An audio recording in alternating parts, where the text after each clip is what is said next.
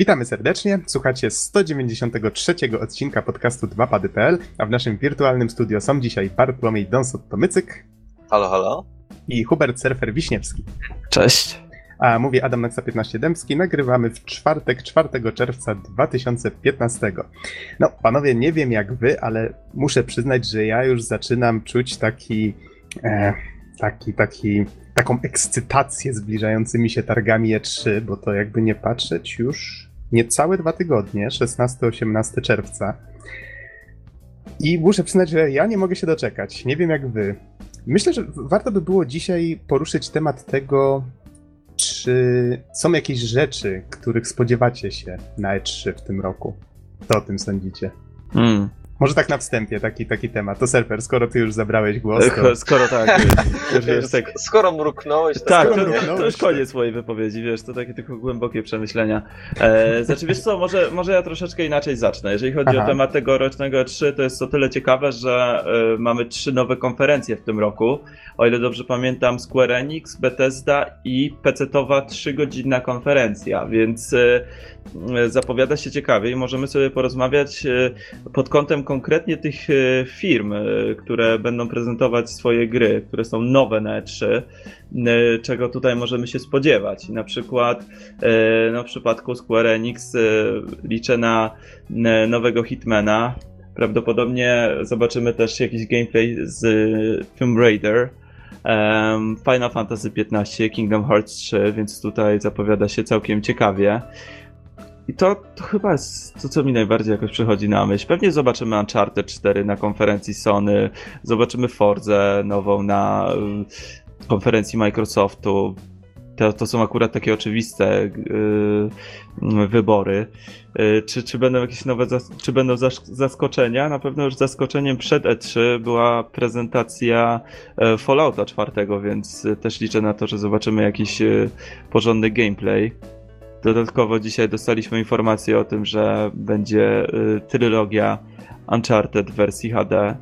Mm, Więc powoli nam te tutaj e, jakieś niespodzianki wypływają, ale przyznam szczerze, że nie mam w głowie jakiegoś takiego tytułu, który, który jakoś chyba mocno by mnie zaskoczył. No coś jeszcze tam e, na konferencji Xboxa może być od Rare. Ludzie mówią o serii Battletoad. Battletoads, więc zobaczymy, czy coś z tego będzie. A, a co wy o tym sądzicie? Ty tutaj mówisz, że Rare ma się uaktywnić. Takie zabawne, że ludzie, którzy odeszli z Rare, tak, teraz e, zbijają kasę na ukulele. No, w sensie zbierają ją na, na Kickstarterze, tak, z tego co pamiętam.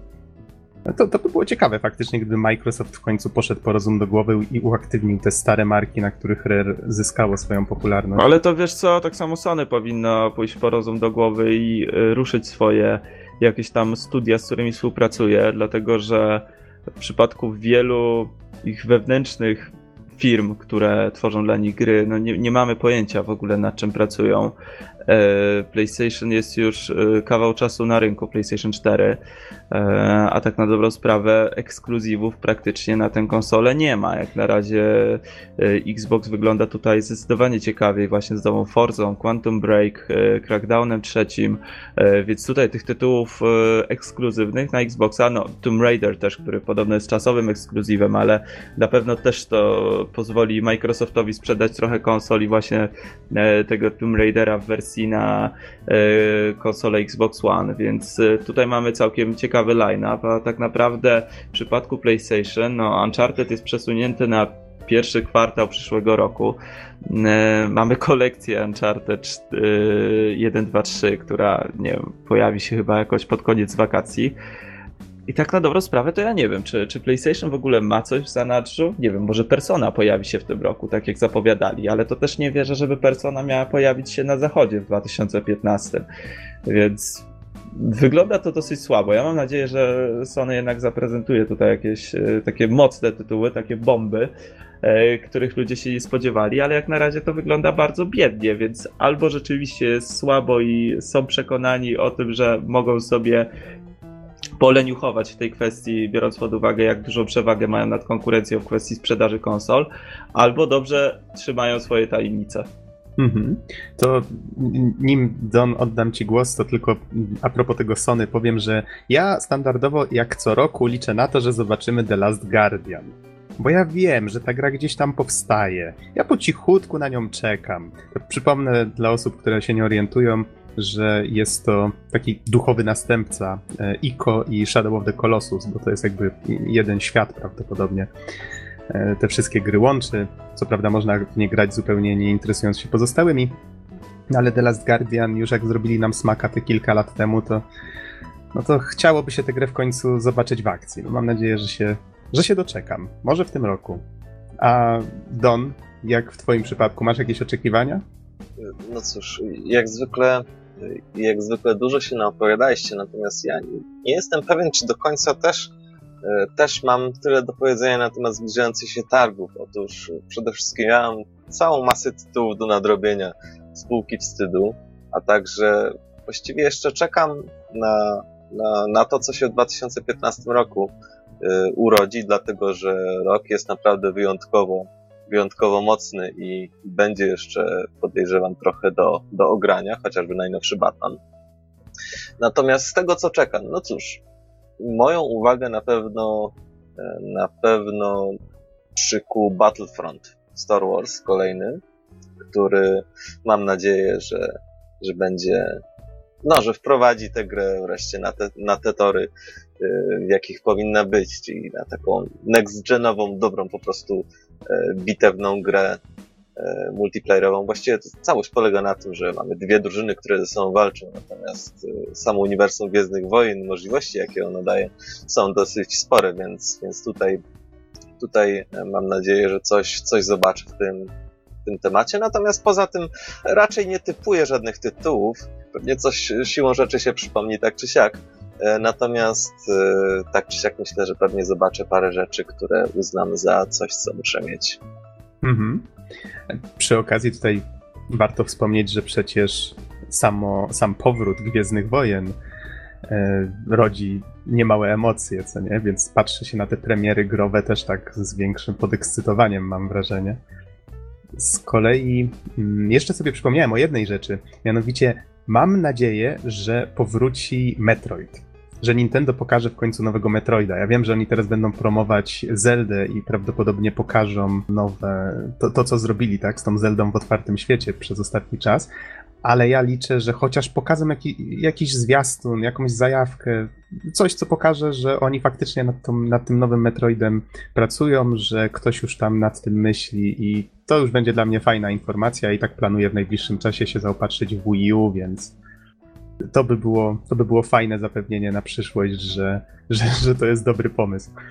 Bardzo lubię tą serię. Z kolei, żeby tak może trochę konkretem, a propos samych konferencji tutaj, mm, żeby konkretnych informacji trochę też przelać, to mam tutaj newsa na Eurogamer.pl, na którym są podane też godziny. E, wspominałeś, Surfer, że trzy konferencje są nowe, tak? Miałeś na myśli pewnie Bethesda, Square Enix i, i to PC Gaming Show. Tak, to absurdalnie długie PC Gaming Show, czyli chyba 3 godziny, o ile dobrze pamiętam. Mm, to, to, tutaj nie wiem, ile ono będzie trwało, ale w tym newsie jest w każdym razie podane, że w poniedziałek 15 czerwca, tu jeszcze wcześniej latały takie informacje, że Square Enix miało mieć konferencję w tym samym momencie, kiedy Nintendo i tak dalej i tym podobne, ale to w końcu się, w końcu się rozwiązała ta sprawa, poprzesuwali to wszystko. I widzę, że 15 czerwca w poniedziałek, i to jest chyba e, chyba naszego czasu, ale głowy nie dam. W poniedziałek w środku nocy o 3.30 będzie Bethesda, potem 18.30 będzie Microsoft, 22 Electronic Arts, o północy będzie Ubisoft, we, czyli to będzie dzień przed samymi targami, tak jak to zwykle, jak to zwykle bywa. Z kolei we wtorek 16 czerwca, czyli już pierwszy dzień targów mm, o trzeciej w nocy będzie Sony, no to też standardowo, znowu się nie wyśpię. O oh wait, zapomniałem, że ja przez ostatni rok albo dłużej tak żyję nocami, więc to chyba nie zrobi mi wielkiej różnicy. E, o 18 będzie Nintendo i o 19 Square Enix. I w środę 17 czerwca, druga w nocy, będzie właśnie ten PC Gaming Show. Chociaż tutaj ja bym się spodziewał czegoś w rodzaju mniej konferencji, bardziej takiego streama z atrakcjami. Nie, ja nie wiem, zobaczymy. Zobaczymy, bo to pierwszy raz coś takiego jest organizowane. Chyba. tak jak już wspomniałem, ja tutaj wolę nie mówić z pewnością, że coś jest po raz pierwszy na E3, bo to już tyle lat powstaje, że nigdy nie wiadomo, czy się człowiek nie pomyli. No ale to tak mniej więcej się, tak mniej więcej się prezentuje. Tutaj wspomniałeś już o tym, że Uncharted HD Trilogy zapowiedziano, to dorzucę tego newsa pod podcast. Czyli przypomnę, na naszym Facebooku pod okładkami można znaleźć wszystkie linki, o których mówimy. E, wspomniałeś też o Fallout 4, więc wydaje mi się, że powinniśmy tutaj naturalnie skomentować ten, ten zwiastun. To co sądzicie panowie o zwiastunie Fallouta 4, który się niedawno pojawił? Fajny, nie fajny? Kolorowy, trzeba przyznać, nie? No, wiesz co, to duże kontrowersje są z tym trailerem, bo oczywiście e, ludzie strasznie narzekają na grafikę, z drugiej strony mogliby tam pokazać nie wiadomo jaką grafikę, a później byłoby płakanie o downgrade, jak zawsze.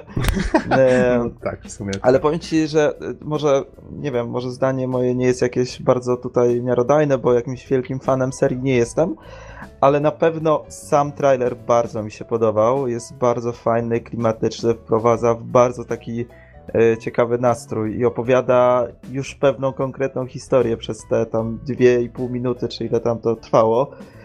Bardzo podobają mi się te flashbacki sprzed wybuchu jeszcze, czyli właśnie to takie mm, nowoczesne miasto, ale z perspektywy, wiesz, jakoś tak, e, tak jak ludzie to widzieli na przykład w latach 50., więc e, to fajnie bardzo wygląda. To takie, takie, takie retro, retro 2000, tak? Coś tak, dokładnie tak. Jak świat będzie wyglądał w 2000 roku, nie? Czy tam w XXI wieku i tak dalej, więc e, e, to wygląda bardzo fajnie.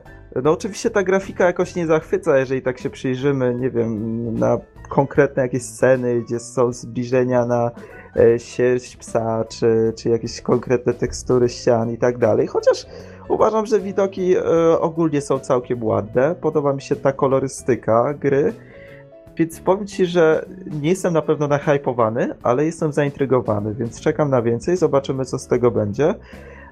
Może to będzie właśnie taki ciekawy wstęp mój do serii, bo od trójki się troszeczkę właśnie odbiłem, ale trójce mi się tak średnio podobał ten taki szary, brzydki świat. Tutaj mi się podoba, że to jest jednak postapokaliptyczny, ale taki jednak um, bardziej chyba żywy i kolorowy, mam wrażenie, ale te, takie, jest, takie, takie właśnie jest moje pierwsze wrażenie, ale jak, jak najbardziej pozytywne.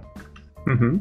Mnie tylko ten, ten kolorowy świat e, post-apo się troszeczkę skojarzył z Borderlands. Dokładnie to samo miałem powiedzieć i dokładnie a, a, to samo ale... pierwsze mi wpadło do głowy. Wy, wyglądają niektóre scenerie jak wyjęte po prostu z Borderlands 2 bezpośrednio, więc też jest taki ten Borderlandsowy vibe. I, i to akurat mi się średnio spodobało. To znaczy, trailer jako całość mi się podoba. Faktycznie jest to obiecujące. Te migawki z przeszłości też jak najbardziej, wszystko super. Tylko właśnie to, że, że miejscami to wyglądało jak Borderlands, mnie osobiście trochę. Mm, tro, trochę zniechęciło. No, no nie wiem, zobaczymy. Zobaczymy. Może to tak tylko wybrane miejsca będą tak wyglądać, ale no nie wiem, nie wiem. Wydaje mi się, że oni specjalnie dodali więcej kolorów, żeby zachęcić więcej osób do, do tej odsłony.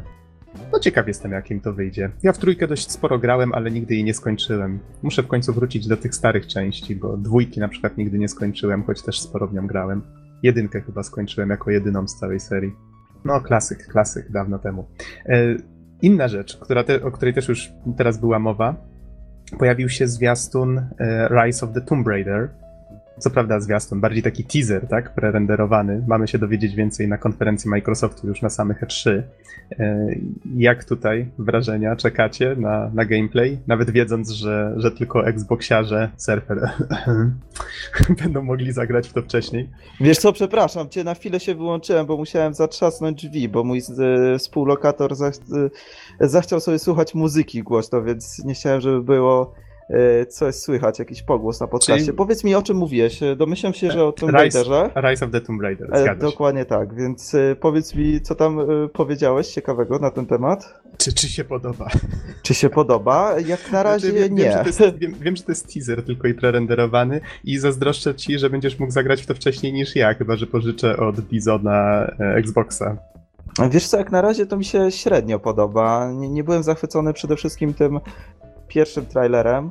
Wiesz co, ten drugi chyba oglądałem, bo mówisz, że wyszedł jakiś nowy w tym tygodniu chyba, tak? Coś, coś było. Tak, to, to Tak. z Larą wspinającą się w górach. Znaczy, Mm. ciężko tu cokolwiek o grze powiedzieć, wiadomo, ale czy klimaty, klimaty ci odpowiadają? Według mnie one nawiązują do drugiego Tomb Raidera. Pamiętam, że tam też, też było e, właśnie sporo śniegu i, i e, właśnie tego typu że Shambhala, nie jestem pewien. Zresztą Uncharted 2 też celowało w te klimaty w dwójce. Jak, jak No i taka właśnie ciekawa zależność. Uncharted 2 bardzo mi się to podobało, a powiem ci, że mm, z tym y, rebootem Tomb Raidera to ja mam troszeczkę taki problem, bo y, na początku mi się podobał sam zamysł, redesign postaci i ten, to nowe podejście, tylko to troszeczkę nie wyszło, mam wrażenie. Wiesz co, chciałbym, żeby to bardziej było survival, a mniej takie no nie wiem, po prostu raszowanie po tej historii bez y, żadnych tam y, jakichś zadań pobocznych, ważniejszych i tak dalej. W sensie ta gra wydawała mi się taka trochę robiona na szybko, więc nie mam jakichś wielkich nadziei odnośnie tego Rise of Tomb Raider, ale tak jak mówię, podobnie jak z Falloutem, po prostu czekam na rozwój wydarzeń, zobaczę co zaprezentują, może w pewnym momencie ym, ym, mi się spodoba, ale też nie sądzę, żeby to była gra, na którą będę czekał i wiesz, pre-order, day one i tak dalej. Kiedyś, może jak będzie okazja kupić gdzieś taniej i zagrać, to pewnie tak, ale ja, jakimś wielkim fanem y, kilkugodzinnych gier nie jestem, więc y, dlatego mi się Wiedźmin podoba, ale do tego przejdziemy jeszcze później, może tego tematu nie zaczynajmy na początku, bo wiadomo jak to się skończy. Ja powiem tylko od siebie parę groszy. W sumie teaser jak teaser, niewiele z niego wynika, a już najmniej oczywiście o samej grze. Natomiast same klimaty mi się podobają. No, jakieś ekstremalne sytuacje, wysokie góry, dużo śniegu, jaskinie, być może jakieś ruiny e, w tych górach. Myślę, że to są, to jest całkiem fajny setting. Być może da jakieś, jakieś też fajne, dosyć interesujące sytuacje, w których Lara mogłaby się znaleźć. No i oczywiście jeszcze większe tajemnice, które mogłaby odkryć. Więc y, póki co, choć nie ma zbyt wiele do powiedzenia, to jestem na tak. Myślę, że warto y, chociażby gdzieś tam na samym, do, na samym dole głowy trzymać informacje o tej grze i gdzieś tam jak się pojawi jakaś informacja nowa albo nowy film, trailer, może jakieś materiały, być może warto to przeczytać. Ja też czekam, też czekam. A skoro już pojawiło się o tym Wiedźminie, bo tutaj zamykamy temat e, E3 póki co. Proszę nie Więc- zaczynaj jeszcze. Bo to się znowu skończy e, dwugodzinną dyskusją o pudełkach. Wiesz co, jeżeli możesz, to ja się szybko wtrącę jeszcze, bo No e, tutaj bardzo, akurat e, nie jest może typowo E3, e, news Z3, ale jest, to taki e, news, który właśnie mi wpadł e, przed oczy. Może nie jest to jakiś znaczący. W każdym razie Final Fantasy XV e, demko dostanie łatkę 2.0 w 5 czerwca, więc e, przepraszam, 9 czerwca, czyli już za 5 dni. Jeszcze chciałem tylko poinformować, że tutaj e, nerdy, które się interesowały tematem, że postać o imieniu Stella została usunięta z gry. I tyle chciałem dodać tylko. Za E, czym ja będę bardzo płakał. Wiesz, to jest ciekawe, bo ja informację o tym, że jakaś łatka do demka ma być, ja trzymałem ją dla ciebie chyba przez kilka tygodni i w końcu skasowałem tego linka, e, bo nie było okazji na podcaście o tym wspomnieć. Bo Ty ciekawy, potworze. ciekawy, jest sam, ciekawy jest sam temat patcha do demka. Zestawienie tych dwóch rzeczy ze sobą jeszcze kilka lat temu byłoby takie dość hmm, zastanawiające, nie uważacie? Ale wiesz co, to mi się całkiem podoba, dlatego że mm, to demko chyba ma na celu przede wszystkim zebrać e, taki feedback od ludzi, którzy mieli okazję w nie zagrać, co się podoba, co mogą poprawić, co się ludziom nie podoba i tak dalej.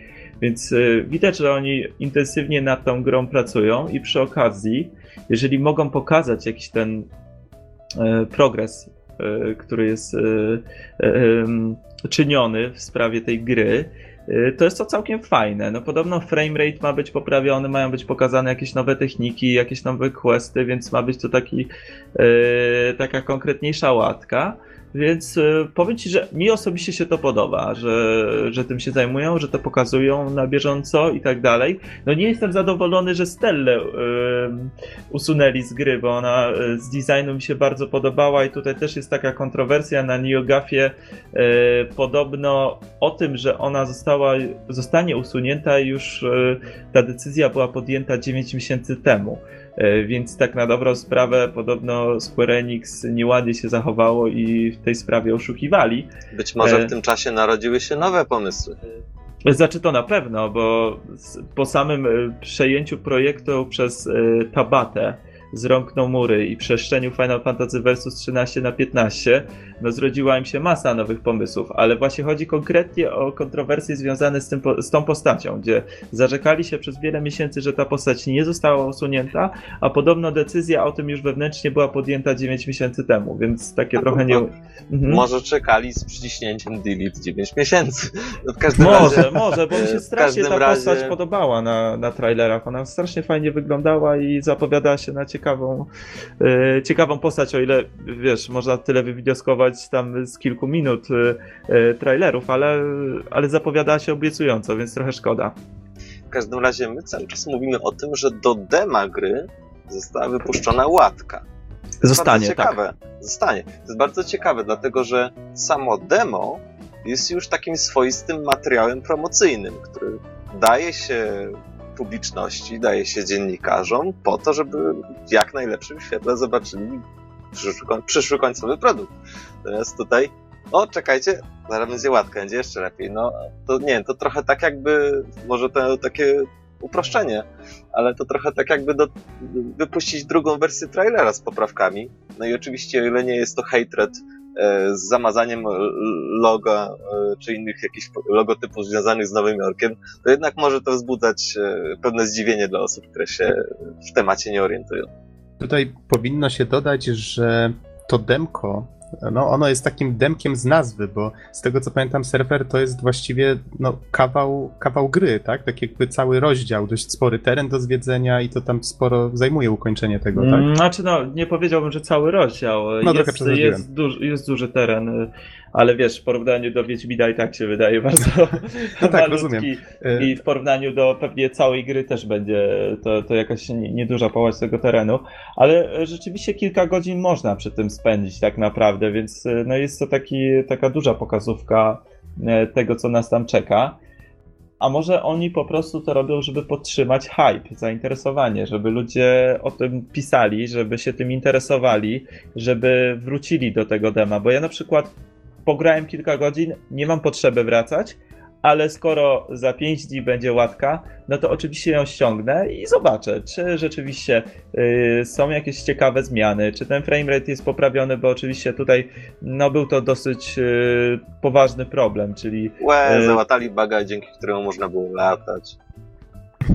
E, nic mi o tym nie wiadomo, więc nie wiem, czy to był po prostu tak rzucony żart. J- czy... joke, joke. Joke, okej, joke, bo myślałem, że mi coś się a, a tak Mhm. ko- kończąc temat, jedno pytanko. Stella, która to była postać? Jakbyś mógł tak krótko powiedzieć osobom, które widziały zwiastuny, bo ja nie To znam była taka blond e, postać, która pojawiała się już od chyba pierwszych trailerów tak naprawdę. No w samym pierwszym chyba jeszcze jej nie było. Taka siedząca e, przy stole na tych zwiastunach z reguły? E, teraz na nowych trailerach właśnie Final Fantasy XV to jest Luna, a Stella to była na przykład w jednym trailerze spotykała się na jakimś przyjęciu czy w jakiejś galerii A, z okej. e, Noctisem. W innym e, trailerze była walka z Noctisem, znaczy początek walki. Więc, więc tak, więc widać, że ona miała tam jakąś dużą rolę, że to nie była żadna postać drugoplanowa, tylko jedna z głównych postaci, więc e, tutaj ta fabuła i, i setting na pewno uległy mocno zmianie, to, co O, Okej, na myślę, można trochę tym, ubolewać. No. to z tym przyjęciem to już daje mi obraz tego, o której postaci mówisz. Dokładnie. E, dobra, dobra, to w takim razie s- sugerujecie, żebyśmy nie mówili dalej o, znaczy, żebyśmy nie startowali od razu do Wiedźmina, bo to się skończy długą dyskusją i pewnie macie rację. Powiem wam w ogóle, że, albo dobra, porozmawiamy o tym za chwilę. E, o czym jeszcze dzisiaj będziemy mówić? E, wspomnimy jeszcze o paru newsach, niektóre nam się zostały z poprzedniego tygodnia, a właściwie sprzed dwóch tygodni, przepraszam, bo nie było podcastu tydzień temu. Niestety Wiedźmin nie sprzyja podcastowaniu. To jest gra tak długa, że no jak, jak wszyscy redaktorzy w nią grają, to nagle nie ma komu nagrywać podcastu. To jest taki problem pierwszego świata. Yy, Więc będą newsy dzisiaj jeszcze, troszeczkę skomentujemy. Planujemy recenzję The Legend of Zelda A Link Between Worlds, bo w końcu wypada mieć chociaż jedną recenzję na podcast albo pierwsze wrażenia. No i wrócimy pewnie do tego, do tego Wiedźmina w ramach pytania, w co ostatnio gracie, ale skoro prosicie, żeby to jeszcze odłożyć, to może faktycznie przeraszujmy troszeczkę przez te newsy Wiesz, no, co ja się chciał powiedzieć, wiesz, no, Wiedźmin wprawdzie nie sprzyja nagrywaniu podcastów, to prawda, dlatego trzeba się do tego odpowiednio przygotować. Miecz stalowy na nagrywanie podcastów, miecz srebrny na bestie, na Wiedźmina. tak, coś, coś w tym jest, coś w tym jest, trzeba o tym pomyśleć. E, Okej, okay, to teraz miecz, miecz żelazny na newsy, tak? Srebrny zostawia na recenzję. E, co my tutaj mamy? Z takich rzeczy, o których można wspomnieć szybko. Do Dirt Rally pokaza- mm, została opublikowana pierwsza duża łatka, czyli przypomnę ten nowy, nowy Colin McCree, tak, który już Colinem z nazwy nie jest, dostał... Został nowy... tylko brud. tak, został tylko brud, został, dostał nowy tryb, ten ze wspinaczką e, i jest to trasa na Pikes Peak. Przyznam szczerze, próbowałem ją wypróbować, ale z dość prozaicznego powodu nie byłem w stanie. Mianowicie miałem za mało wirtualnej waluty w grze, żeby kupić samochód, który jest potrzebny, żeby w tym wystartować. I no, próbując, próbując faktycznie zdobyć tę walutę, spędziłem przy grze znowu z dwie godzinki i znowu ją odłożyłem. Gra mi się świetnie, ale, no, ale musiałbym posiedzieć trochę dłużej, żeby tutaj się wypowiedzieć na, na temat tego nowego trybu i go wypróbować. A za, czy... mało, za mało rzeczy wypró- wy odblokowałem jeszcze w grze po prostu. Mówisz, że musisz odblokować trochę więcej pieniędzy. Czy, pieniędzy. Czy tam nie, nie kryją się jakieś złowieszcze mikrotransakcje? Nie, nie, znaczy, wiesz, może twórcy takiego wprowadzą, ale myślę, że to byłby strzał w stopę. Po prostu chodzi o to, że w grze tak, tak, jak wspominałem już na pierwszych wrażeniach, jeżeli kupisz sobie lepszy samochód, no to automatycznie jakieś mistrzostwa, w których bierzesz udział w tym samochodzie, zmieniają jakby klasę na, na, na tą, do jakiej należy właśnie ten samochód. Więc zarabiasz słabszymi samochodami na to, żeby kupić sobie nowsze samochody, żeby wyścigi były, były szybsze, bardziej dynamiczne, no, bardziej ekscytujące i tak dalej. Więc to jest jakby taki naturalny rozwój wydarzeń. I żeby wziąć udział w tych, w tych zawodach, trzeba, trzeba po prostu zarobić na, na taki samochód, który nie jest tam jeden z trzech, który nie jest jakoś szczególnie drogi, ale, ale po prostu nie miałem czasu, żeby to zrobić, a, a portfel wirtualny niestety świecił pustkami. Czyli w przeciwieństwie do Dirta trzeciego, sponsorzy wszystkiego nie dadzą. nie wiem jak było w dercie trzecim, ale ta trasa... W dercie trzecim akurat było w ten sposób, że zyskiwało się punkty respektu, jakby punkty rozgłosu, Aha. E, biorąc udział w wyścigach i tam po jakimś czasie interesowali się różni sponsorzy. E, różne firmy po prostu interesowały się kierowcą. Można sobie potem było w różnych wyścigach wybrać tego, tamtego. No i oczywiście, tak jak to podkreśliłem już właśnie przy, przy okazji Twoich pierwszych wrażeń, jak się na przykład całkowicie zezłomowało auto podczas jednego wyścigu, sponsor dawał drugie takie same. A tak, to pamiętam, to pamiętam. E, ta trasa, ten Pikes Peak, ona była też ponoć w dercie pierwszym z 2007 roku. Nie, nie wiem, Don, ty tylko w trójkę grałeś, tak? E, nie, grałem też w jedynkę, ale szczerze powiedziawszy, chociaż dwa razy podchodziłem, to nie mogłem za cholerę jakoś jej wykończyć, to raczej ona wykańczała mnie. Aha, jakoś, okay. jakoś bardzo szybko mi się nudziła. Nie wiem Dobra, to, to, zostawmy może już e, Kolinka, tak? Przejdźmy dalej. I tutaj mamy ciekawostkę, którą ty Don znalazłeś i podesłałeś e, w ramach, w ramach tych naszych dywagacji na temat VR-u i dotyków VR-u. Już wcześniej dyskutowaliśmy o tym projekcie studenckim i okazuje się, że jedna firma coś bardzo podobnego e, z, z, nad czymś bardzo podobnym zaczęła pracować i umieściła to na Kickstarterze. Co prawda Tylko widzę, nie... wydaje mi się, że to nad mhm. czym właśnie ta firma pracuje, to jest jakby to oczko wyżej w, w tym, co, czego właściwie możemy się e, spodziewać po całym projekcie. Mhm. I tutaj nie wiem, czy chcesz trochę więcej opowiedzieć, czy ja mam zacząć? Możesz zacząć. Projekt nazywa się Glow One i z tego co widzę, niestety nie cieszy się na razie zbyt dużą popularnością na Kickstarterze. 141 osób go wsparło, zebrano ponad 42 tysiące dolarów, czyli no i tak nieźle, ale celem jest 150 tysięcy. Jeszcze jest 35 dni do zebrania, więc no niby dużo czasu. Zobaczymy, czy się uda. Ja myślę, że są bardzo duże szanse. Mhm. Jednak mimo I... wszystko projekt, projekt do pewnego stopnia wygląda zachęcająco. No ale przejdźmy do tego, jak właściwie wygląda. To znaczy, jest to po prostu rękawica. Jest to po prostu rękawica i w przeciwieństwie do tego projektu studenckiego, ona nie napełnia się, z tego co pamiętam, tamta napełniała się powietrzem w konkretnych miejscach. Ta z kolei ma, z tego co udało mi się wyczytać, 10, 10 jakichś niewielkich wibratorów rozmieszczonych po, po całej ręce I, no i na tych pokazówkach, co prawda, one nie wyjaśniają zbyt dobrze tego technicznego działania tej rękawicy, więc trzeba wierzyć, że to faktycznie działa. E, ale jest pokazywane, są pokazywane różne dema technologiczne, gdzie ktoś tam powiedzmy bawi się gitarą albo, albo próbuje złapać motylka i, i ludzie twierdzą, którzy z tego korzystali, przynajmniej na tym filmiku, tak, a to jest reklama, trzeba o tym pamiętać, twierdzą, że to faktycznie e, czuć, że, że coś, coś niby dotykasz wirtualnego, tak, że oni coś niby dotykają, co widzą na ekranie, że to dotykają, a jednocześnie czują, bo ta rękawica, tym, dobierając odpowiednią częstotliwość tych wibracji e, i intensywność jakoś tam sprawia, że oni czują te wirtualne obiekty. No jest to taka ciekawostka. Ciekaw jestem, czy to, czy to masz szansę ja, jakoś z tym, z, Oculusem i resztą Czy wiesz, współpracować. powiem ci szczerze, że już na tym samym filmiku widać, że osoba, która bodajże korzystała z tej rękawicy, właśnie zakładała Oculusa, dokładnie Oculusa. E, To było widać po, po pasku na głowie. I A, no, wydaje mi się, faktycznie. że wydaje mi się, że tutaj nie ma wątpliwości, że ta rękawica ma być przystosowana do pracy z tego typu urządzeniami, chociażby z Oculusem, który w tej chwili chyba wydaje się najrozsądniejszym wyborem wśród tego typu urządzeń. E, No i cóż, właściwie myślę, że niemal wyczerpałeś temat tutaj. Projekt wygląda całkiem zachęcająco. Tym wszystkim poleceniom oczywiście warto ich słuchać warto ich słuchać najwięcej, ale oczywiście też wyłapywać jak najwięcej merytoryki z nich, bo jak wiadomo, wszystkie te wypowiedzi jednak mimo wszystko mają zachęcić ludzi, żeby dali jak najwięcej pieniędzy. W każdym razie cieszę się, że taki projekt powstaje. Cieszę się, że w ogóle jest coś takiego jak Kickstarter, bo właśnie dzięki tego typu inicjatywie e, takie projekty mają szansę zaistnieć, mają szansę zdobyć popularność i faktycznie jakoś wpływać na tę naszą rzeczywistość.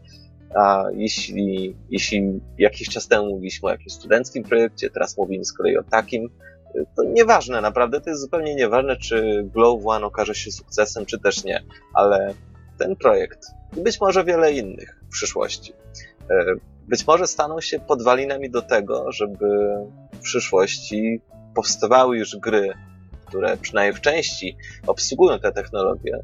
No i szczerze powiedziawszy, powoli, powoli wyglądam sobie już marząc tak za 10, za 15, za 20 lat, jak to będzie wyglądać i czy faktycznie e, będziemy mogli tak podłączyć się do tego i, i po prostu poczuć, poczuć, ten, poczuć ten świat gry. No, wyobraźcie sobie wtedy Wiedźmina 20, no to przecież niesamowita gra będzie.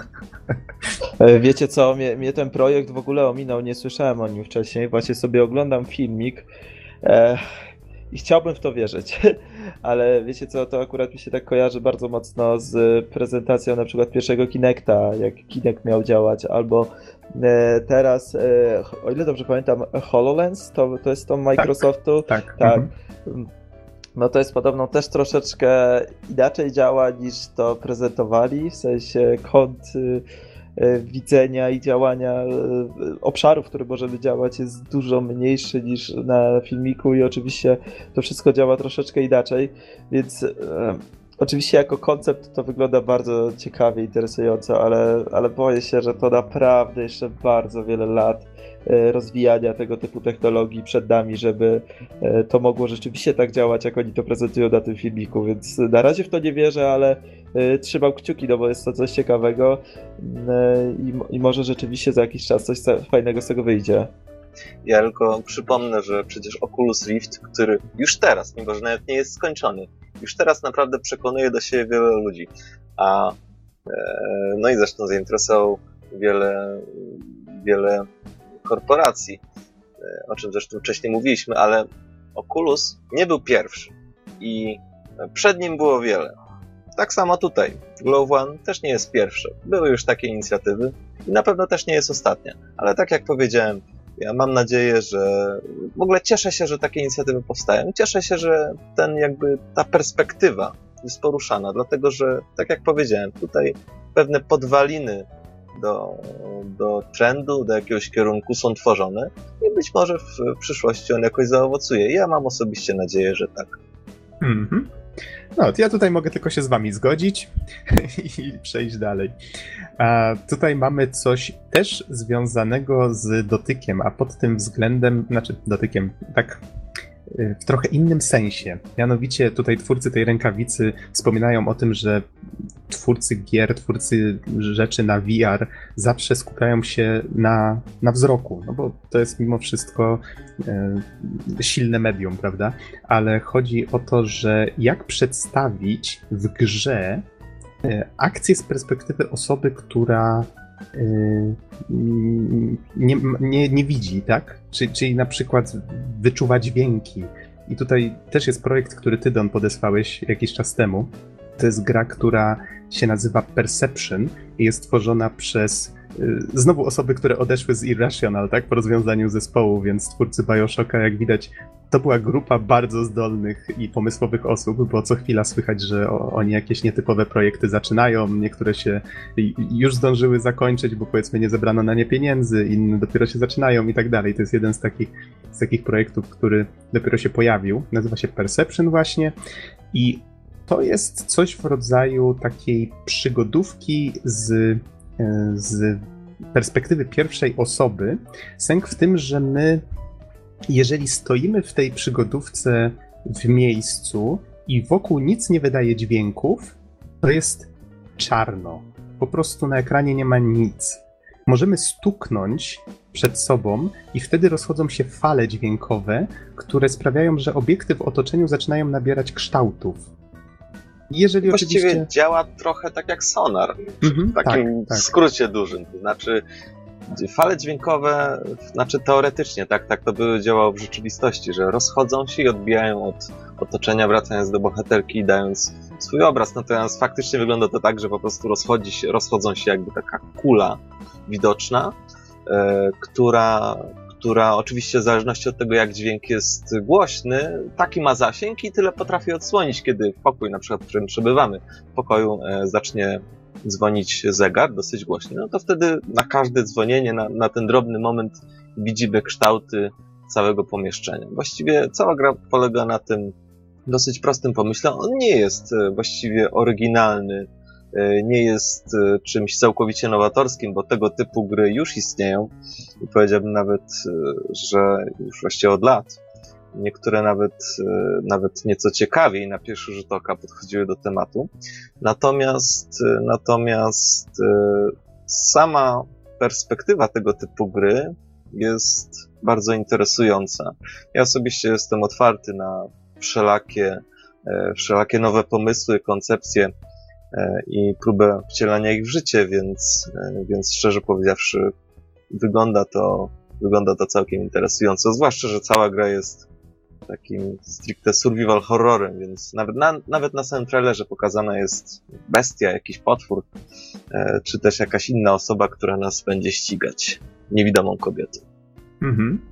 Tak, no ale pomysł, pomysł i projekt wygląda ciekawie. Tutaj, tak jak mówisz, wiem, że jakieś projekty tego typu już się pojawiały. Ja nie potrafię tutaj podać konkretnych przykładów, choć faktycznie słyszało się o takich, które próbowały przedstawiać otoczenie e, z, z właśnie z tej, z tej perspektywy, tak? Pokazując dźwięki albo, albo mm, wizualnie inne zmysły.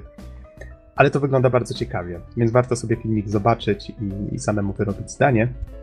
Z kolei, skoro już o horrorach mówimy, błędne przejście, wspominaliśmy o jakiś czas temu o horrorze Soma od twórców Amnezji i wracamy do tego tematu, bo pojawił się nowy gameplay.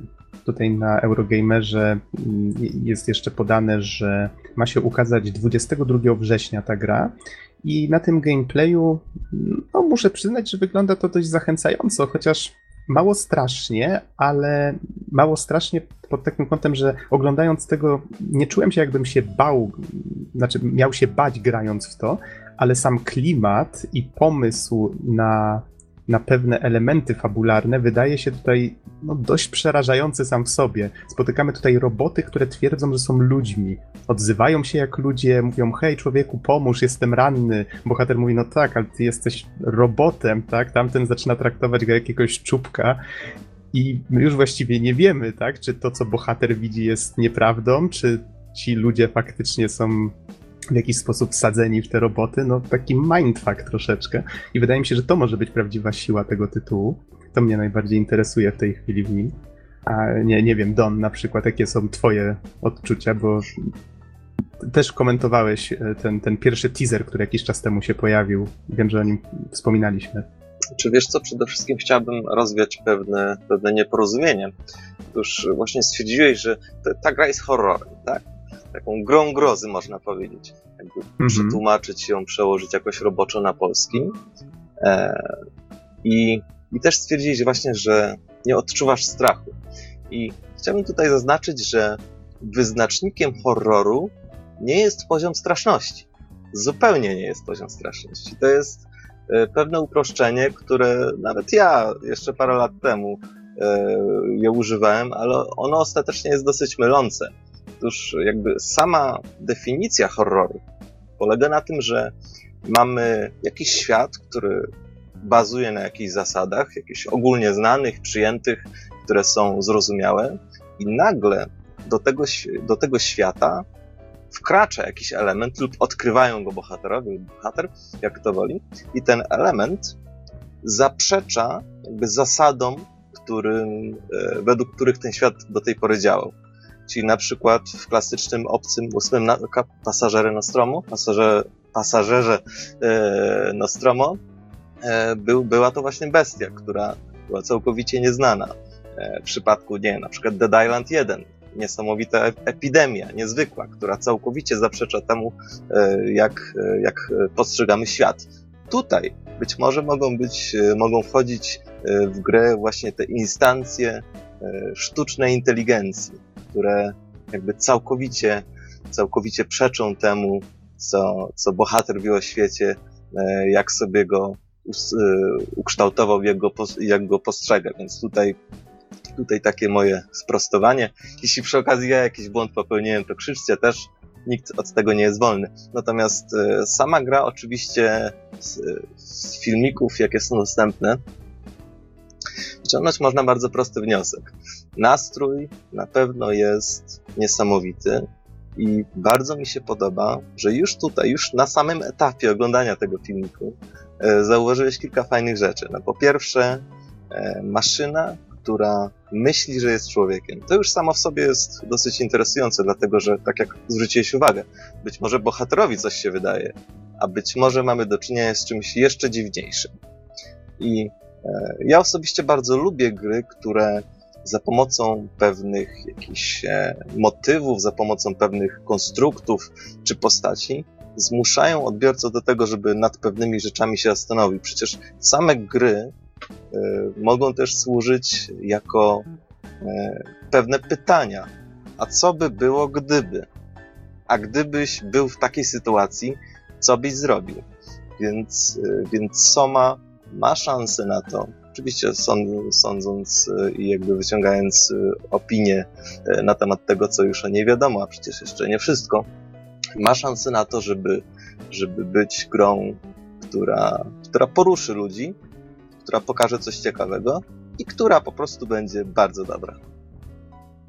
Mhm. A to jeżeli mogę jeszcze coś dodać, tutaj pojawia się też motyw unikania pewnych, pewnych wrogich maszyn, nazwijmy je tak. I to, co zwróciło moją uwagę, to y, to, w jaki sposób one są zaprojektowane. Nie widzimy ich, co prawda, przynajmniej na tym filmiku, nie widzimy tej maszyny, która patroluje korytarze wyraźnie, ale po tym, co jesteśmy w stanie zobaczyć, nie jesteśmy w stanie jakiegoś takiego wyraźnego obrazu zbudować. To jest maszyna składająca się z masy różnych dziwnych części, taka, taka dziwaczna. Ten design mi się podoba, bo on jest zupełnie czymś innym niż na przykład w portalu. Tam design tego wszystkiego był taki, taki gładki, taki użytkowy, tak? A tutaj mamy wrażenie, że to jest takie, takie wrogie, nieznane, trochę organiczne. I to też może być fajne. No zobaczymy, zobaczymy. Wydaje mi się, że też warto czekać na ten tytuł. Z kolei przechodząc już dalej, bo czas Zwłaszcza, nas mocno... że Mhm. Jeszcze tylko dodam. No proszę Być bardzo. może warto czekać, dlatego że przecież są to twórcy amnezji, a jak wiemy, ci ludzie znają się na rzeczy. Potrafią, potrafią nas przekonać do swoich światów, do swoich kreacji, no i bestii. To fakt. Y, Swoją drogą na Gogu zaopatrzyłem się ostatnio w paczkę horrorów, więc y, z amnezją włącznie, chociaż ja ją już chyba miałem, no, ale to był jakiś tam bundle. Y, Więc jeżeli któregoś razu, jak zacznę nadrabiać horrory, tak bym się nie zjawił, to wiecie, co, co się stało. monitor mnie zeżarł. E, Tak. y, mam tu kolejnego newsa, który Mama, nie specjalnie, zjem obiadu, monitor nie zerwa. specjalnie pod ciebie newsa dobrałem, Don. E, Total War Arena. W końcu się pojawiła, pojawił filmik z tej moby, nad którą pracują twórcy Total War'a. I powiedz tak, no w, w miarę krótko, zwięźle, czy to przekonujecie, to co widzisz? Oglądałeś ten filmik? Tak, ja oglądałem ten filmik. e, To, co widać na samym filmiku, to jest właściwie coś, co już jest dostępne w każdym klasycznym Total Warze, czyli e, bitwy grupowe.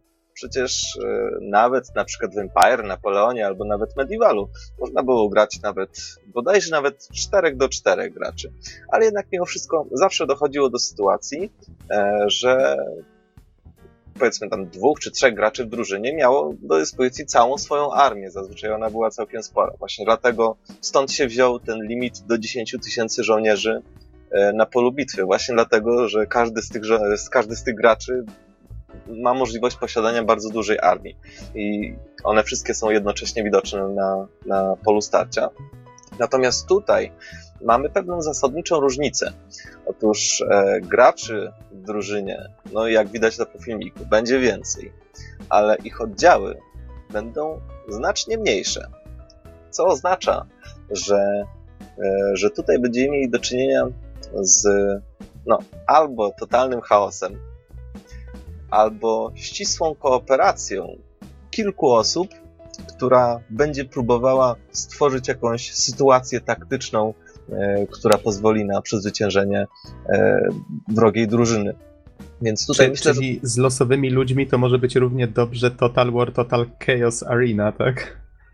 Być może tak i pewnie w wielu przypa- przypadkach tak też będzie, ale nie, nie zapominajmy o tym, że e, Total War to jest jednak taka dosyć dojrzała marka, która przyciąga już ludzi, e, no powiem brzydko, pewnego typu, pewnego, e, pewnego rodzaju miłośników. No, głównie oczywiście miłośników strategii, historii, tego typu rzeczy, więc, więc wydaje mi się, że Total War Arena ma szansę na to, żeby to swoje community e, trochę sensowniej zbudować już na pewnych podstawach, jakie cała seria przez całe lata e, sobie wyżłobiła e, na rynku, więc, więc tutaj co do tego chaosu nie byłbym taki pewien. Natomiast e, to też jest bardzo ciekawe, dlatego że, dlatego, że będąc taką cząstką większej bitwy, będzie trzeba podejmować zupełnie inne decyzje niż e, gdyby się zarządzało właściwie całą armią, prawda? No nieraz wyjdzie na to, że czy warto się poświęcić, czy też warto uciekać, a jeśli my zaczniemy uciekać, to czy kolega po naszej, y, po naszej prawej stronie, który też ma swoje oddziały, też zacznie uciekać, bo pomyśli sobie, że nie chce tracić swoich ludzi i tak dalej, i tak dalej, więc tutaj y, tutaj, y, tak jak powiedziałem, jest to rozwinięcie pewnego pomysłu, który już w Total Warach jest, Być może jest to bardzo dobry pomysł. Nie jestem do tego do końca pewien. Natomiast nie zmienia to faktu, że, że po wyjściu, e, jakby po ukończeniu tej gry na pewno ją wypróbuję. Mhm. Z kolei kolejna informacja to jest coś, co nam się ostało już, e, myślę, trochę czasu niestety, bo widzę, że data 12 maja na cdaction.pl. E, News mówiący o zapowiedzi Assassin's Creed Syndicate, czyli to, co jeszcze do niedawna znaliśmy z tych wycieków jako Assassin's Creed Victory, w tej chwili właśnie stało się oficjalnie syndykatem. Warto sobie obejrzeć filmik, który jest pod linkiem. Jest tu, są wy, wyjaśnione i realia e, Londynu XIX-wiecznego, jeżeli się nie mylę.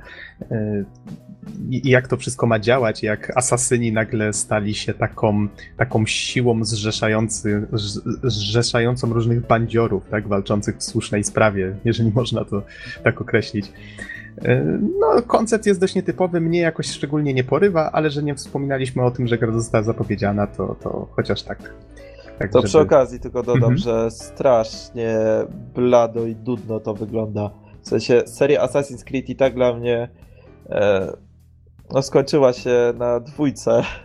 Chociaż podobno jeszcze Brotherhood było całkiem niezłe. E, ale no i czwórka oczywiście też była jakoś tam jeszcze w miarę okej. Ale tak mdło i słabo wygląda jak na razie ta gra. Jakiś taki. No nie, w niczym nie potrafiła mnie ten trailer zachwycić i zaintrygować. W sensie obejrzałem i fajnie, że mi przypomniałeś o tym, bo zupełnie już zapomniałem o tej grze. Mhm. To tylko dodam, że miałem okazję y, wczoraj u kolegi, złożył sobie nowy sprzęt, chciał dumnie wypróbować go na czymś nowym i widziałem jak odpalał właśnie Assassin's Creed Unity. Odpalił go na ultra i no, muszę przyznać, gra faktycznie wygląda bardzo, bardzo okazale, fajnie. Klimatycznie. Bohater miał twarz? Tak, oczy nie fruwały w powietrzu, spokojnie. Mam wrażenie, że już połatali to, no chyba. Nie, gra działała dobrze, wszystko Wiesz, było może okej. i połatali, ale łatka jaka została przypięta. Być może nie tak, zejdzie tak szybko. Tak, to, to prawda. Ale graficznie, jeżeli miałbym porównać, to Wiedźmin 3 i Unity to są właśnie takie gry graficznie, myślę, reprezentujące tą obecną generację i możliwości sprzętowe.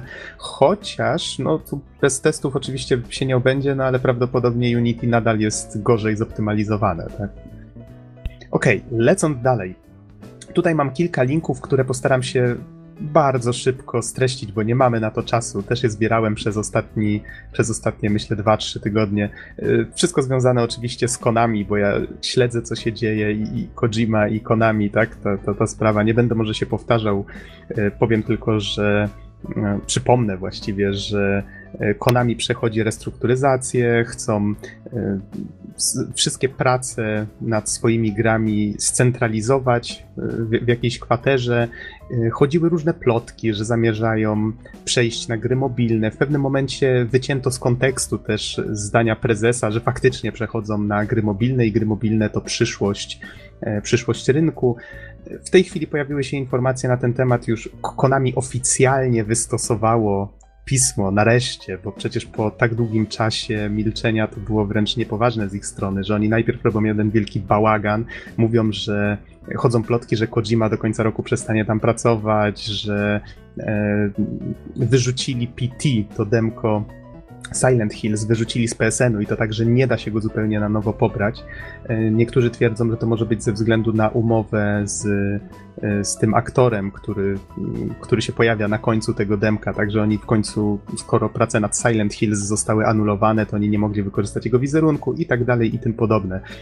E, Czyli te wszystkie rzeczy mogą mieć swoje logiczne wytłumaczenie, ale Konami jakoś ani razu nie starało się wyjść naprzeciw tym wszystkim plotkom i spekulacjom i na nie odpowiedzieć. W tej chwili pojawiło się oficjalne oświadczenie, w którym tylko e, uspokajają, mówią, że gry PC-towe i konsolowe, oni o tym wszystkim pamiętają, będą dbać o swoje marki. To, takie, no, no, to nie są jakieś takie szczególne zapewnienia, no wiecie, trzeba to wszystko traktować z przymrużeniem oka, ale dobrze, że chociaż cokolwiek opublikowali, że, że nie zapomnieli, tak? Bo to, co się działo ostatnio, to była jedna wielka PR-owa porażka i tutaj tego akurat ukryć się nie da. E, Zamieszczę też filmik dość ciekawy e, z twórca na YouTubie, który się nazywa Super Bunny Hop. Przeprowadził coś w rodzaju, nagrał coś w rodzaju takiego dokumentu, przeprowadził takie własne śledztwo. Udało mu się ponoć skontaktować z ludźmi, którzy pracują w Konami, którzy oczywiście chcieli zachować swoją anonimowość, a jak wiadomo, anonimowe źródła i tak dalej, więc to, to wcale nie musi być e, wiarygodne, ale brzmi dość wiarygodno, wiarygodnie. I na tym filmiku można się dowiedzieć między innymi, jaka być może jest w tej chwili sytuacja w tej firmie, a nie wygląda to zbyt różowo. Nie będę może tu wszystkiego przytaczał. Obejrzyj, obejrzyjcie sami, wyciągnijcie sami wnioski, ale no, dla Konami każdym razie nie wygląda to, nie wygląda to zbyt różowo i mam nadzieję, że firma faktycznie się postara, żeby, żeby to wszystko naprostować i, i jakoś ten swój PR poprawić, albo chociaż wyjaśnić, co się dzieje bo w tej chwili najbardziej wiarygodną, najbardziej wiarygodną e, wersją jest to, że oni faktycznie chcą się skupić bardziej na tworzeniu gier mobilnych.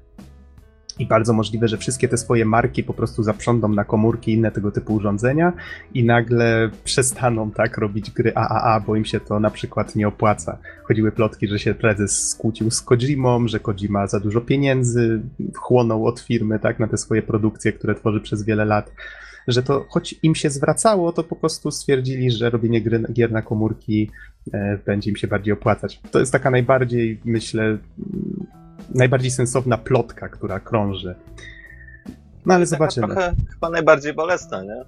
Trochę tak. Powiem ci, że ona mnie osobiście bardzo boli, bo ja gram w gry Konami, jak tak ostatnio, tak ostatnio zrobiłem sobie taką małą, takie małe wspominki. sumienia. Tak, tak. Ja gram w ich gry od piątego roku życia. Kontra była pierwszą grą, jaką odpaliłem we własnym domu na, na Pegasusie, tak? Więc to, to, wow, to znaczy moja ciocia jeszcze wtedy ją odpaliła, jak, jak sprezentowano mi ten sprzęt. No więc ja gram w gry od, od lat. No Castlevania to jest przecież gra, o której prowadzę stronę nawet, więc y, to jest trochę smutne. A z drugiej strony też tutaj mogę przejść do kolejnego newsa, o którym też nie wspomnieliśmy wcześniej, bo, bo właśnie nie było okazji. E, Podobnie jak w przypadku Capcomu, Capcom przestał dbać o Megamena i o jego fanów. E, Twórca Megamena odszedł z firmy i w pewnym momencie zaczął tworzyć e, Mighty Number no. 9, tak, czyli tego duchowego spadkobiercę. Tak samo w tej chwili dzieje się z Castlevanią. I Koji Igarashi, który też odszedł z Konami, y, rozpoczął Kickstartera gry, która się nazywa Bloodstained Ritual of the Night. Dość nietypowy tytuł, ale w sumie taki w duchu Castlevaniowym. Myślę, że bardzo silnie nawiązuje do Castlevania Symphony of the Night, która jest najbardziej znaną częścią tworzoną właśnie przez e, Igarashiego. No i muszę przyznać, że ta akcja Bloodstained na Kickstarterze, ona już w tej chwili odniosła bardzo, bardzo duży sukces. 41 osób wsparło ten projekt do tej pory. Zebrano ponad 3 miliony 300 tysięcy dolarów, chociaż potrzebowano tylko pół miliona. I do końca zostało 8 dni. Co prawda, jestem dość ostrożny. Ja się cieszę. Ja się cieszę, że on wrócił do robienia tych swoich, jak on to nazywa, nie Metroidvanii, tylko on to teraz nazwał mm, IGA Veni. E, Igarashi zawsze używał ksywki IGA, dlatego IGA właśnie stąd. E, Stwierdził, że ma zbyt dużo szacunku do. Jest bardzo wdzięczny właśnie fanom za stworzenie tego określenia Metroidvania, bo on właśnie tworzył te platformówki w otwartym świecie, a nie mógł używać nazwy Castlevania, ale z drugiej strony stwierdził, że ma zbyt dużo szacunku do Nintendo, żeby, żeby używać takiej nazwy tutaj z Metroidem, tak? Dlatego właśnie ukuł taki termin IGA-vania, czy Igawania, no jak tutaj kto woli spolszczać. I, I tworzy właśnie teraz taką, taką platformówkę w otwartym świecie. Ja co prawda podchodzę do tego dość ostrożnie, bo nie pokazano nic z rozgrywki. To, co pokazują, to są na razie arty, to są jakieś próbki muzyki. Fajnie, że po, powraca Michiru Yamane jako kompozytorka. Sz- Szkoda, że Ayami Kojima, i tutaj nie, nie mówię o Kojimie, tak, tamtym z Konami, tylko taka artystka znana, która pracowała właśnie też nad Castlevaniami. Ona ponoć akurat była zajęta innymi projektami, więc szkoda, że tutaj jej nie zatrudniono, bo to już byłaby wtedy taka wielka trójca Castlevaniova przy tym projekcie. E, pokazano jakieś koncepty, ale żadnych screenów, tak? I to, co jest na tych konceptach, na razie nie wygląda. No powiem tak, to jest jeden wielki burdel dla mnie przynajmniej. Te, te takie mm, te koncepty złożone na, na widok z ekranu, tak? Jakby tak, tak imitujące ten widok z ekranu. Czyli tak zwany mock-up. Tak, o, dokładnie. Tak to się powinno nazywać. Dla mnie one są strasznie chaotyczne, dziwnie dobrane kolorystycznie, dziwnie to wygląda. Mam nadzieję, że, że, że gotowy produkt będzie wyglądał lepiej. No zobaczymy, bo Mighty Number no. 9 na przykład w tej chwili, jak się porównuje właśnie taki mockup z, e, z, z tym, jak wygląda gameplay, no jest spora różnica. I akurat na korzyść mockupów, więc może być różnie, może być bardzo różnie. Ja naprawdę dobrze twórcom życzę i mam nadzieję, że ten projekt przerodzi się we własną serię, tak samo jak Mighty Number no. 9 pewnie też się przerodzi. No. I żeby, żeby to faktycznie rosło w siłę, tak? Było coraz ładniejsze, coraz lepsze. Ale dobrze, że wsparcie fanów jest, widać, że jest na to zapotrzebowanie. Ja się w każdym razie cieszę, że to, że to się tak rozwija.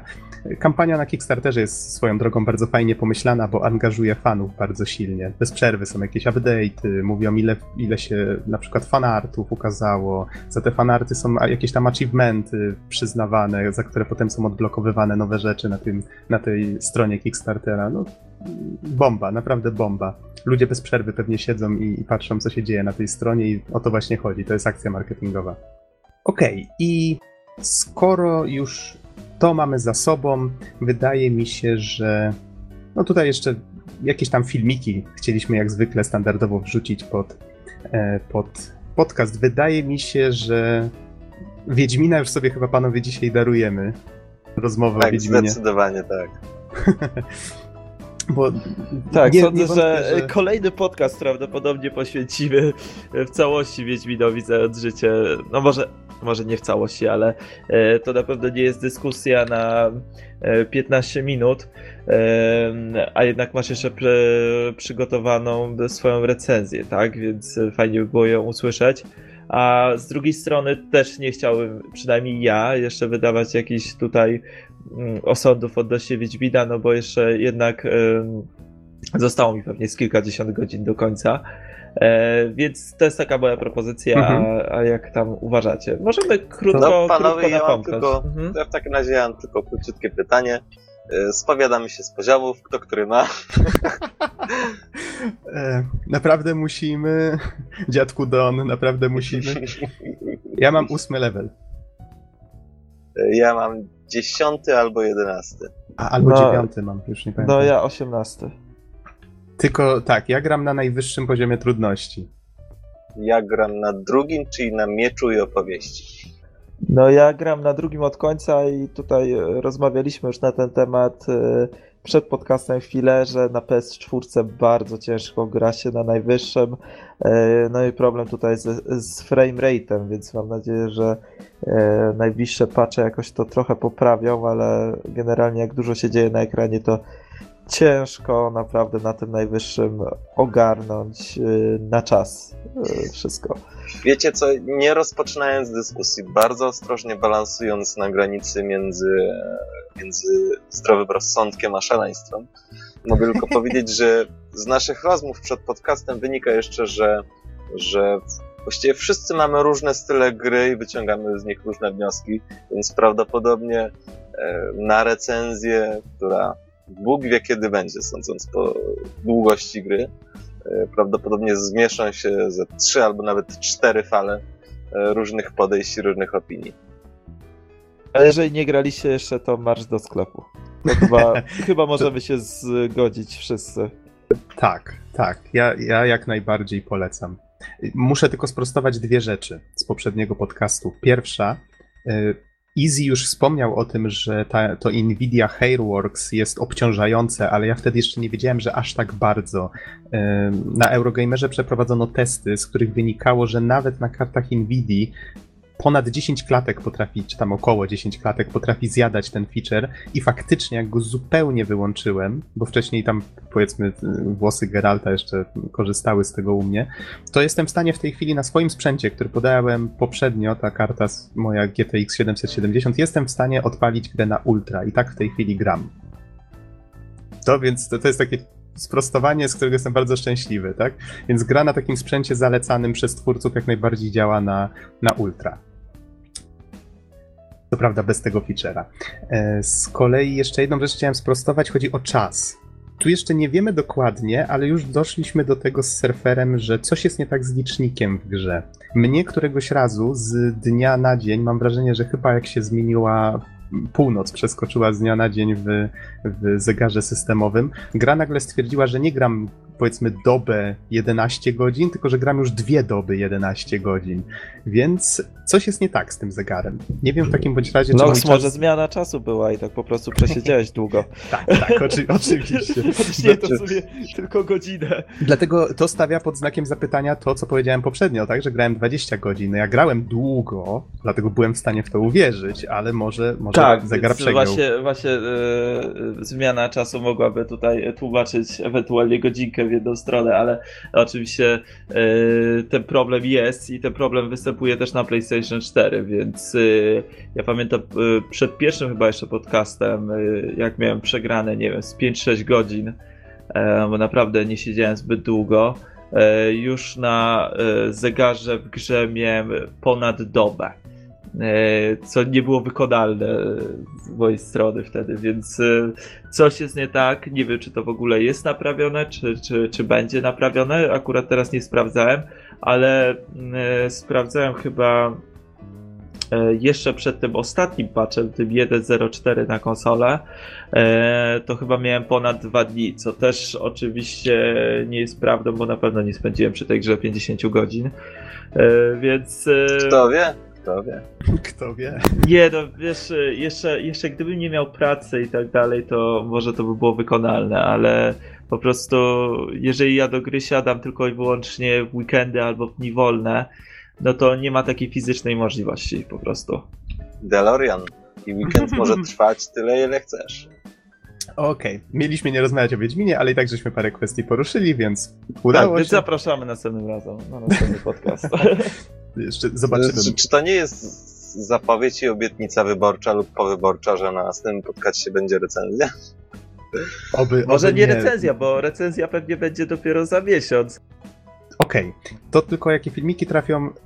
Wrzucimy takie starocie, które tam leżą od jakiegoś czasu, czyli zwiastun Godzilli, która się prezentuje na coś, co spodoba się wszystkim fanom tych starych filmów, tych starych, podkreślam, bo to wygląda bardzo oldschoolowo i fajnie z tymi wszystkimi przeciwnikami, których Godzilla miała w tych, tych oldschoolowych filmach.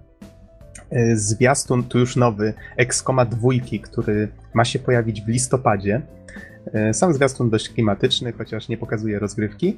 I no właśnie, Lego Worlds, które wygląda po prostu jak Minecraft z Lego. To też jest filmik, który myślę, że warto wrzucić. A do tego ten Tomb Raider, o którym, e, o którym już wspominaliśmy. I co tam jeszcze było? Fallout. O, oczywiście.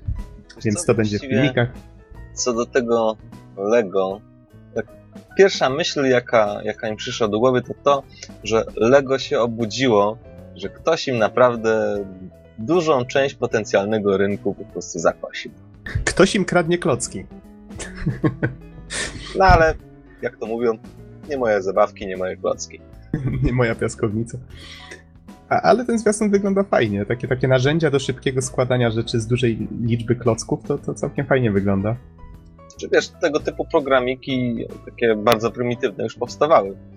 Natomiast, natomiast to jest pierwszy taki projekt, przynajmniej o którym ja wiem. I ciekaw jestem, jak on będzie się miał w porównaniu do Minecrafta, na którym wyraźnie widać pewną inspirację z niego. Zobaczymy, jak to będzie wyglądać. No i, jak zwykle, konkurencja jest przeważnie, właściwie chyba prawie zawsze najlepszym rozwiązaniem dla, dla graczy. My na tym zyskujemy.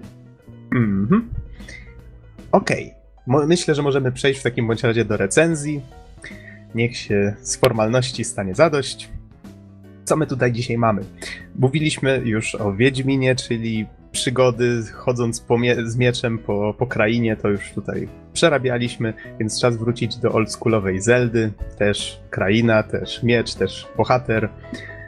Więc klimaty jakby te same, ale, ale trochę mniej swojskie, tak? Ale miecz tylko stalowy. ale miecz tylko stalowy. Nie no, prawdziwy Master Sword, come on. E, Z kolei o jakiej konkretnie Zeldzie? To będzie The Legend of Zelda A Link Between Worlds, który wyszedł na 3DS-a pod koniec 2013. Widzę, że to był listopad 2013 na wiki. I ja w grę się zaopatrzyłem dość późno, bo była pod koniec 2014 jakaś promocja, już nie pamiętam dokładnie zasad, ale za to, że kupiłem sobie Super Smash Brosa na, na 3DS-a, m- mogłem też wtedy właśnie wybrać jakąś grę darmową, czy co, coś w tym rodzaju. I wziąłem właśnie e, A Link Between Worlds. I muszę przyznać, że gra mi się od razu spodobała pod tym względem, że jest taką klasyczną Zeldą. Czyli tak jak mieliśmy w tych starych, zwłaszcza e, w A Link to the Past e, z 91 na SNES-a, widok od góry, czy, czy na przykład w innych częściach nowszych trochę mm, Eminish Cup, też, też identycznie, że mamy widok od góry i w ten sposób obserwujemy świat, to tak jakby wziąć właśnie taką klasyczną Zeldę i ją wpakować w, w taką nowszą oprawę. Czyli są znane pomysły w nowej, w nowej szacie, tak? O Link to the Past wspomniałem nieprzypadkowo. Ja co prawda go nigdy nie skończyłem, ale ostatni raz go widziałem chyba z 10 lat temu, więc i tak musiałbym pewnie zacząć przechodzić jeszcze raz. Ale akcja tej części dzieje się 6 pokoleń w przyszłość od A Link to the Past, e, więc jest to jakby ten, ten sam świat. Ja nie wnikam zupełnie w, w drzewo zależności między poszczególnymi częściami. Kiedyś próbowałem. W Castlevanii jeszcze się w tym wszystkim łapię, ale, ale w Zeldzie nie, nie, jest tego dużo i musiałbym chyba wszystkie części jeszcze, jeszcze raz Że przejść. sterujemy prawnukiem Linka, który całkiem przypadkowo wygląda zupełnie jak on. Wiesz, to co jest najbardziej ciekawe w tej, e, w tej linii czasu w The Że to właśnie Zelda, jest prawdą. e, i tak i nie. Jest jedna... Znaczy, wiesz, z tego co ja wiem, to tam były różne podróże w czasie, więc... Tak, tak. Jest jedna bardzo fajna cecha tej linii czasu. Co prawda, ja nie jestem pewien, czy twórcy zaczęli robić te linie czasu w momencie, jak fani zaczęli spekulować, czy oni zawsze mieli coś takiego. Wydaje mi się, że może być w tym ziarnko prawdy, ale kto wie, że oni mieli to od zawsze. No, bardziej się przychylam ku temu, że to fani po prostu zaczęli tworzyć teorie, a oni je jakoś tam Zweryfikowali. Zweryfikowali, tak, dokładnie. E, Niemniej, to co jest ciekawe w tej linii czasu, to to, że ona się w pewnym momencie rozwidla. E, Ocarina of Time, czyli O- Ocarina Czasu, to jedna z najbardziej znanych i lubianych części, e, ona rozwidla ten, e, ten świat, tak? W tej, w tej historii na jakieś tam kolejne, tam jest uwzględniane, co by się stało, jakby główny zły wygrał, co by się stało, jakby przegrał. Ja starałem się z tym zapoznać, ale wydaje mi się, że musiałbym jeszcze raz chyba większość tych części przejść i jeszcze przejść te, których nigdy nie przeszedłem. Mam trochę zaległości. Ale przechodząc do, wracając do A Link Between Worlds, do naszego 3DS-a, o co właściwie chodzi fabularnie? Historia nie jest jakoś szczególnie rozwinięta, no ale mamy tutaj głównego złego, jest nim niejaki Yuga i jest to człowiek czy nie człowiek, wygląda trochę na takiego mm, szaroskórego elfa. On poszukuje w krainie, w Hyrule, poszukuje potomków siedmiu mędrców. No i naszym linkiem, czy właśnie naszym bohaterem, bo możemy go oczywiście nazwać jak chcemy, ale standardowo imię to Link. Naszym linkiem e, natrafiamy na tego Jugę. Okazuje się, że ten koleś ma umiejętność zamieniania ludzi w obrazy. Co jest dość, no trzeba przyznać, nietypowe. Ktoś próbuje na przykład stanąć w obronie jakiejś, jakiejś kobiety, która jest właśnie potomkiem jednego z tych mędrców i nagle zamienia się w obrazek na ścianie. Więc dość, do, dość ciekawy koncept. E, Ratuje nam skórę jeszcze inna ciekawa postać. Handlarz, który się nazywa Ravio. On za, w zamian za e, magiczną bransoletę e, zadamawia się u, u Linka w domu, gdzie zresztą zaczyna handlować też. Można u niego mm, na przykład wypożyczać e, bronię. I cała historia jakby cała historia krąży wokół tego, że właśnie pojawia się ten zły typ, on zaczyna szukać tych, tych potomków. My z kolei musimy, tutaj spotykamy się w pewnym momencie z królewną Zeldą, tu nie ma żadnych niespodzianek. Ona wyczuwa, że nadchodzi większe zło, musimy więc udać się na poszukiwania trzech naszyjników, które Znowu? sprawią. Z, znowu. Po każdym tym zdaniu mam ochotę zapytać znowu. Tak, to, to wszystko jest bardzo klasyczne i standardowe, to się zgadza. Wyruszamy znowu na poszukiwania trzech naszyjników, żeby znowu obudzić Master Sword, czyli ten nasz cudowny, magiczny miecz, którym pokonamy wszelkie zło. No, I zrobimy to w oldschoolowym stylu? zrobimy to oczywiście w oldschoolowym stylu. E, Sama fabuła, ona, ona się w żaden sposób nie narzuca. Ona tak, myślę, że w połowie gry znowu o sobie przypomina i pod koniec naprawdę dodaje trochę głębi już w finale, więc jest wystarczająco rozwinięta, żeby to faktycznie miało sens i było fajne. E, Jeżeli chodzi o samą mechanikę, tutaj mamy również standard. Możemy machać mieczem, zasłaniać się tarczą, mamy masę różnych gadżetów, e, czyli mm, tam bumerang, bomby, łuk, zdobywamy tego, tego dużo. Tylko to, co mi się wydało dość, początkowo dość dziwne, e, to to, że nie zdobywamy tego w samych dungeonach, do których ostatecznie trafiamy, tylko y, możemy to właśnie u Ravio wypożyczyć w sklepie. Czyli przyglądamy sobie, on na ladzie ma właściwie wszystko. Ma od razu te bomby, ma łuki, ma, ma jakieś magiczne różdżki, inne tego typu rzeczy. Jeżeli nas na to I stać... można się minąć w sklepie z Geraltem? nie. E, Nie, akurat nie spotkałem go, ale e, jeżeli tylko nas stać na wypożyczenie konkretnej rzeczy, no to możemy się w nią zaopatrzyć i Albo wtedy wynajęcie Wiedźmina. myślisz, że wy- wynająć Wiedźmina do, do brudnej roboty. Dwa, nawet dwóch. No i możemy właśnie wy, wypożyczyć konkretne, konkretne przedmioty, użyć ich w miejscach, gdzie są potrzebne. W pewnym momencie w grze możemy je nawet kupić już na własność, bo jeżeli one nie są naszą własnością, to jeżeli zginiemy, przyleci taki ptaszek, który jest własnością tego rawio, on zabierze od nas te przedmioty i okej, okay, to w takim razie musisz je wypożyczyć raz jeszcze. E, wydawało mi się to początkowo strasznie dziwne, bo po pierwsze od razu mamy dostęp, jeżeli tylko mamy na to pieniądze, do wszystkich tych przedmiotów. To odebrało mi jakby taki sens eksploracji, żeby zdobywać te przedmioty, czyli w takim troszeczkę metroidveniowym stylu. Dopiero gdzieś tak od połowy gry to zaczęło mieć naprawdę sens, bo na początku y, na początku gra prowadzi nas trochę za rękę. Uczy nas, jak, że na przykład faktycznie musimy zwiedzać tą krainę, musimy trafić na przykład do tych lochów, do tych podziemi, żeby zdobyć te naszyjniki, których szukamy, czy później jeszcze czegoś innego szukamy, tak? To, to nie jest tak, że to y, przez całą grę tylko tych naszyjników szukamy. I ona najpierw nas prowadzi ostro za rękę, a potem w pewnym momencie otwiera przed nami jeszcze drugi świat. Myślę, że nie będzie żadnym spoilerem, jak to powiem, bo w każdym zwiastunie jest mowa o tym, że w tej grze są dwa światy, nawet w tytule to A Link Between Worlds można właśnie potraktować bardzo dosłownie. I, e, i wędrujemy między dwoma krainami i to jest tak fajnie zrobione, że w pewnym momencie gra mówi ok, wiesz już jak, jak się gra, masz narzędzia, z których wiesz mniej więcej jak korzystać, no to teraz się baw. No i w takiej piaskownicy musimy szukać kolejnych dungeonów.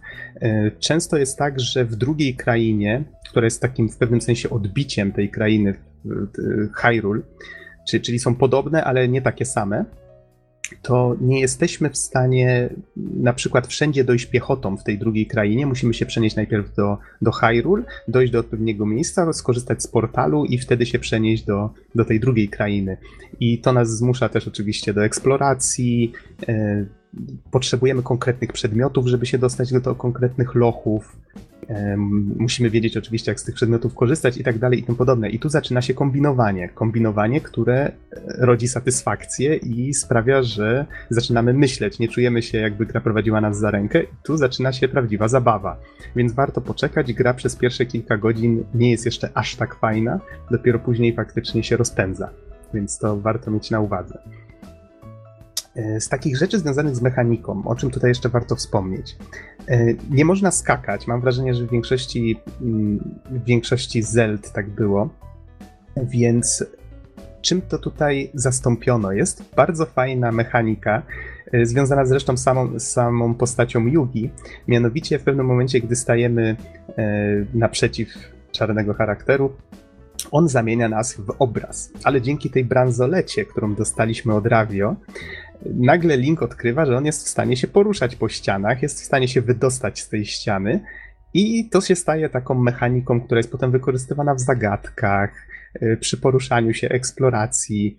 Jest to taki, taka główna cecha, nazwijmy to, tej gry. I faktycznie jest to cecha bardzo, bardzo fajna. E, działa to w ten sposób, że jeżeli tylko mamy jakąś płaską powierzchnię, no ścianę zazwyczaj, możemy się wtedy przenieść do niej jako obraz. Zamieniamy się wtedy w taki, to się w game Rysunek devie, na ścianie. Rysunek, tak, a w game devie to się nazywa dekal, tak? Ruszamy się tak. takim, takim dekalem po obrazkiem, no niech będzie. Obrazkiem poruszamy się po scenie. Ten obrazek jest zresztą zabawnie animowany. Wygląda tak, jakby ktoś kredą czy kredkami narysował linka na, na ścianie. I on się wtedy on wtedy możemy się nim poruszać lewo-prawo e, i on zawsze zostaje na tym samym piętrze, co też jest wykorzystywane w wielu zagadkach. Możemy się najpierw wspiąć na jakąś wyższą kondygnację, wniknąć w ścianę, a potem na przykład powędrować po niej do miejsca, do którego w żaden inny sposób nie bylibyśmy w stanie dotrzeć. E, poza tym jesteśmy, no, naturalnie, jesteśmy wtedy płascy, nie dotykają nas żadne ciosy, możemy wisieć w powietrzu, chociaż ograniczoną e, ilość czasu, bo, bo to jest umiejętność ograniczona czasowo. Zresztą tym samym paskiem energii, który też ogranicza naszą możliwość korzystania z tych przedmiotów od Ravio. E, więc to wszystko tak fajnie, fajnie się łączy. Twórcy bardzo, bardzo ciekawie wykorzystują to, to w mechanice do kolejnych zagadek i, i progresu w grze. Więc muszę przyznać, że to faktycznie im się udało. Tutaj o wypożyczaniu broni u Ravio już wspomniałem, można je kupować na stałe, to też już wspomniałem. E, z przedmiotów, co tu jeszcze można ciekawego wymienić? Mam wrażenie, że to już było w Zeldach. Można zbierać słoiki i wykorzystywać je do tego, żeby złapać na przykład e, siatką na motyle złapać albo jakąś osę i ją sprzedać kolekcjonerowi os, albo złapać wróżkę, która nas leczy, jak ją wypuścimy z tego słoiczka i, i tym podobne rzeczy. Można jabłka też zamykać w tym, w tym słoiku. Czy innymi słowy, jak mamy dużo słoików, można na przykład pójść do wiedźmy i napełnić któryś z tych słoików e, jakąś miksturą, która albo nas leczy, albo sprawia, że jesteśmy silniejsi. Więc słoiki się przydają. Tutaj warto o tym pamiętać. E, wśród przedmiotów są też magiczne różdżki wiatru, ognia, lodu, piasku. Każda z nich ma jakieś fajne efekty. Przed, każdy z tych przedmiotów, no może poza słoikami, czyli bumerangi, bomby, wszystko, wszystkie tego typu rzeczy można ulepszać. I połączono to z szukaniem znajdziek. Mianowicie w całym świecie gry są ukryte y, dzieci tak zwanej Majamaj. To jest taka, hmm, jak ją określić, y, ośmiornica? Nie wiem, coś w, coś w tym rodzaju. Dziwne stworzenie, które prosi, żeby odnaleźć jej 100 zaginionych dzieci i te maleństwa są rozrzucone po, po całym świecie. Musimy ich szukać gdzieś pod kamieniami, na drzewach i nie, czasami, albo nawet bardzo często, nie widzimy ich w ogóle, ale słyszymy, że one tak popiskują. Jeżeli gdzieś przechodzimy obok i słyszymy dziwne dźwięki, to znaczy, że musimy się gdzieś bliżej rozejrzeć. I, I... jeszcze powiedz mi, że ona mhm. twierdzi, że wszystko, wszystkie kocha tak samo. tak, na pewno. Więc jak zbierzesz 99, no to niestety nie jesteś bohaterem jeszcze.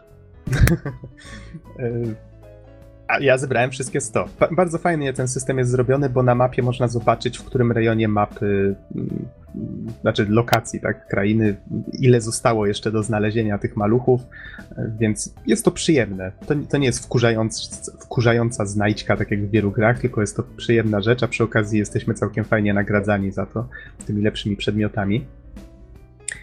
E, poza tym bardzo fajnie czasami te maluchy są ukryte i jak któregoś z nich znajdziemy przyklejonego do ściany, to je, możemy go oczywiście próbować oderwać normalnie, ale Link się będzie pocił i, i wierzgał. Nie, nie da rady. Ale jak przykleimy się, znaczy zmerdżujemy się ze ścianą, zamienimy się w obraz i wtedy odmienimy się w miejscu, gdzie ten maluch jest przyklejony, to on wtedy tak odskoczy jak korek z tej ściany.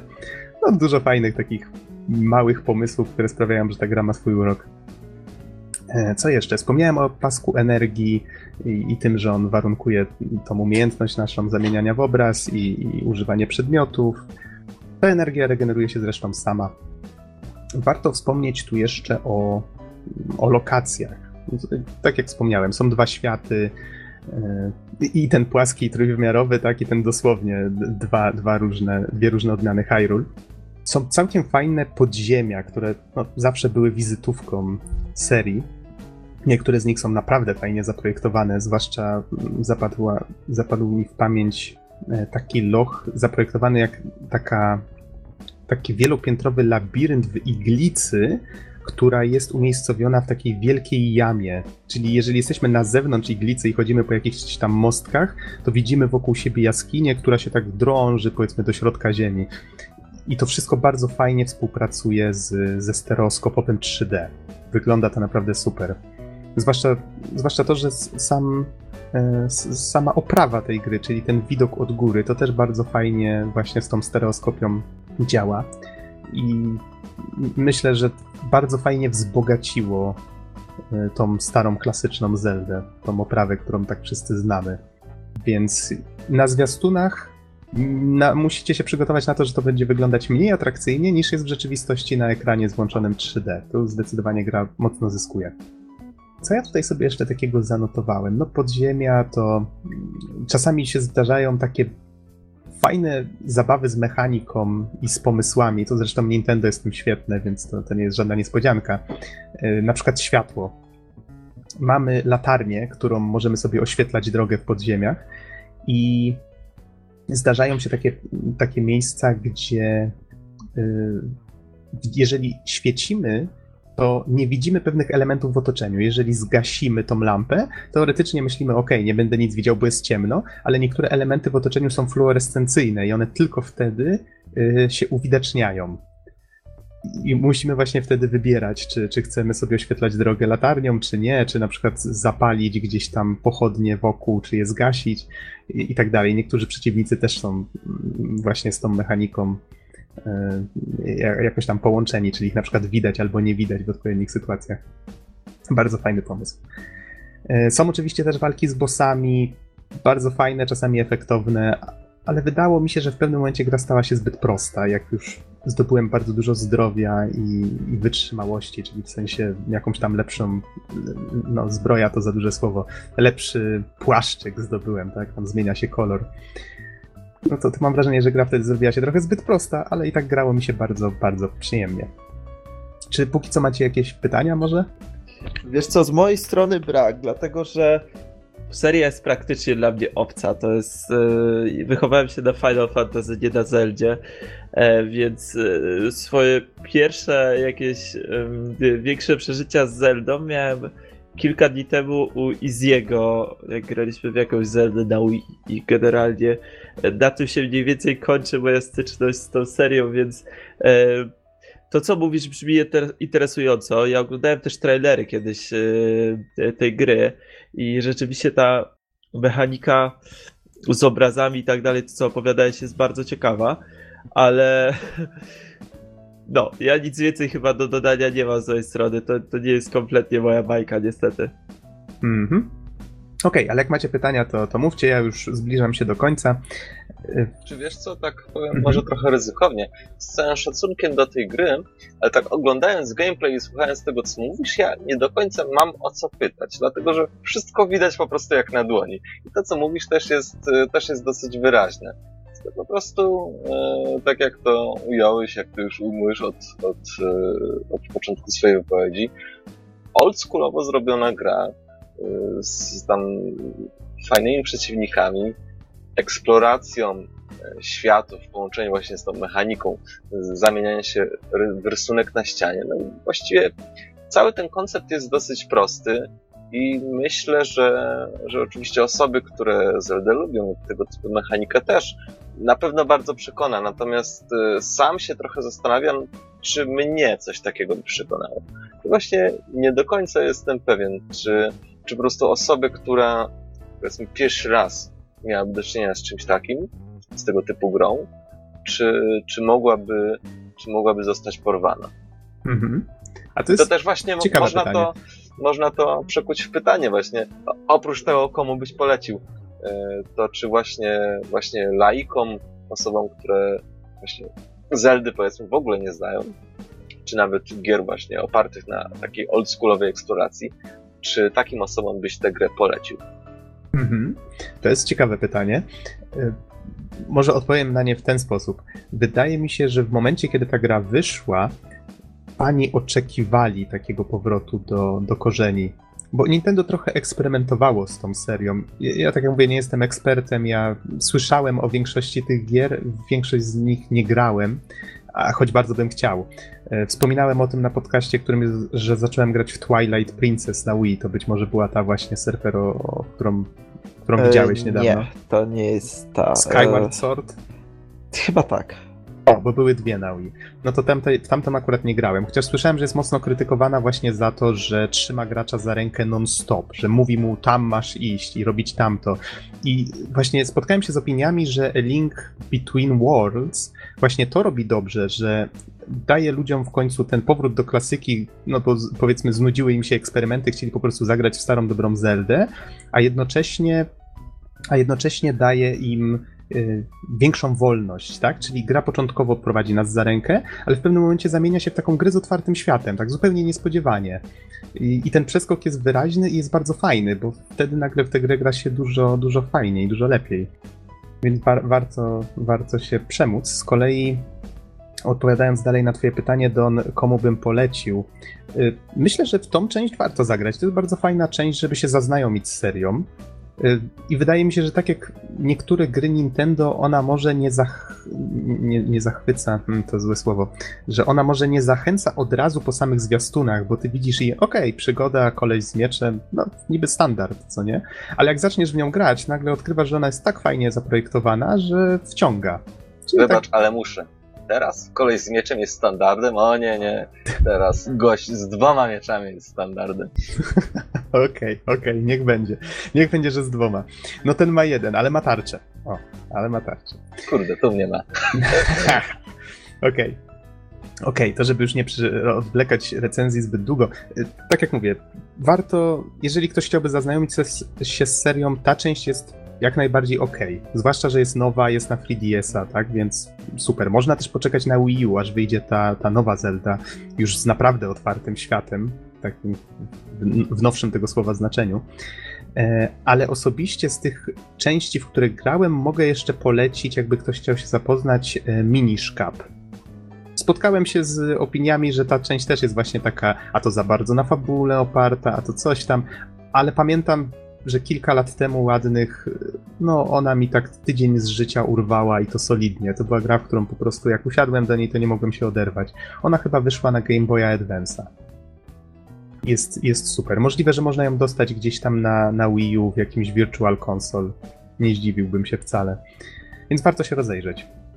Okej, okay, o czym jeszcze chciałem wspomnieć tak na szybko. W grze są jeszcze różne minigierki, tam jakieś szukanie rupis, czyli tej waluty na czas, powiedzmy jakieś wyścigi, właściwie biegnięcie na czas przez, przez świat, czyli musimy dotrzeć do mety, jakiś baseball, tak, takie tam drobiazgi. Najfajniejsza chyba była arena, która ma 50 pięter i trzeba przeżyć e, to wszystko na raz, pokonując coraz to różniejsze odmiany potworów, niektóre powiedzmy emitujące elektryczność, czyli nie można ich trafić mieczem, e, inne wydające się bardzo jako nie do pokonania, dopóki na przykład nie potraktujemy ich ogniem i się nagle okazuje, że się od razu roztapiają. Od niektórych się można odbić, a, a tutaj arena jest zrobiona z lodu i można zlecieć i tak dalej i tym podobne. Więc to, to jest też fajna zabawa. Dodano też mechanizm znany z 3DS-a, czyli Street Pass. Działa to w ten sposób, że jeżeli ktoś ma tę grę, to wtedy każdy gracz może sobie swojego wojownika, swój stan wojownika zapisać i on wtedy jest przez Street Pass przenoszony do osoby, którą napotkaliśmy z 3DS-em, która też ma tę grę i ona wtedy znajduje tego naszego wojownika, to nasze odzwierciedlenie naszej postaci w formie Shadow Linka. E, to, to jest ten przeciwnik znany chociażby z drugiej części tej serii na NES-a. I ten Shadow Link on się pojawia gdzieś w świecie gry i możemy stoczyć z nim walkę na, na arenie. Są osobne achievementy do tego to, to też w sumie całkiem fajna, fajna rzecz. Szkoda, że w Polsce osobami, osoby ze Street Passem, no to no, wiecie, nie, nie spotyka się tak często, jakby się chciało, ale jest to fajny feature. O oprawie już wspominałem, warto chyba tylko dodać, że gra ma piękną muzykę, nagraną instrumentalnie. Nie wiem, czy złożoną z sampli, niemniej są to prawdziwe instrumenty i to słychać faktycznie. Jest tu dużo znanych utworów, wykonanych naprawdę fantastycznie. I już podsumowując, patrzyłem dzisiaj na cenę na e-shopie, trzyma się dzielnie, gra kosztuje 190 zł, ale jestem pewien, że w sklepach polskich warto się rozejrzeć, bo ceny gier pudełkowych w tej chwili w Polsce są dużo niższe niż na e-shopie. Warto o tym pamiętać. Więc bardzo możliwe, że da się tę grę dostać za 150 zł, używaną może nawet poniżej 100, więc warto się rozejrzeć. No i podsumowując, jest to solidna gra dla każdego fana serii. Nadaje się i na powiedzmy krótsze posiedzenia, i na dłuższe sesje. Jest naprawdę bardzo fajna, można ją dostosować do, do, do siebie, tak, do swojego stylu gry. Nie pamiętam, ile mi zajęła, bo niestety nie ma żadnego licznika, to, to, to jest problem. Ale jeżeli miałbym zgadywać, to chyba nie spędziłem przy niej mniej niż 15 godzin ale to jest takie mocno, mocno w ciemno zgadywanie. Stawiałbym tak na około 15-20 godzin, co coś koło tego. Ale nie chciałbym tu grze krzywdy zrobić. Może i spędziłem przy niej dłużej, nie pamiętam. Niemniej warto. Jeżeli macie jakieś pytania, to walcie śmiało. Tyle ode mnie. Nie mam nic do dodania. Okej, okay. to wydaje mi się, panowie, Don, jak rozumiem, też nie ma nic do dodania, więc chyba możemy już kończyć. Chyba, że macie jakieś, nie wiem, zapowiedzi, Gracie w coś ostatnio, co będziecie recenzować w najbliższym czasie poza Wiedźminem? A, okej. Okay. Ja, mam, ja mam mocne postanowienie, ale, ale jeszcze nie będę go ujawniać. Don, kiedy skończysz tą L.A. Noir? Ja zapomnę o co w tej grze chodziło, nim zaczniemy ją recenzować. E, do czasu, kiedy ją skończę. Inaczej, wiesz, w 2010 roku. Aha. Podjąłeś bardzo ważną decyzję swojego życia, że ukończysz Call of Cthulhu Mroczne zakątki świata. A myślałem, że zaraz powiesz, podjąłeś bardzo ważną decyzję w swoim życiu, że co tydzień będziesz nagrywał podcast, na którym trzeba coś zrecenzować. No tak, ale masz rację. Podjąłem decyzję, że przejdę Call of Cthulhu. Mam tą grę na wyciągnięciu ręki. Trzymam ją, naprawdę. Ona jest... Mam ją tuż, tuż.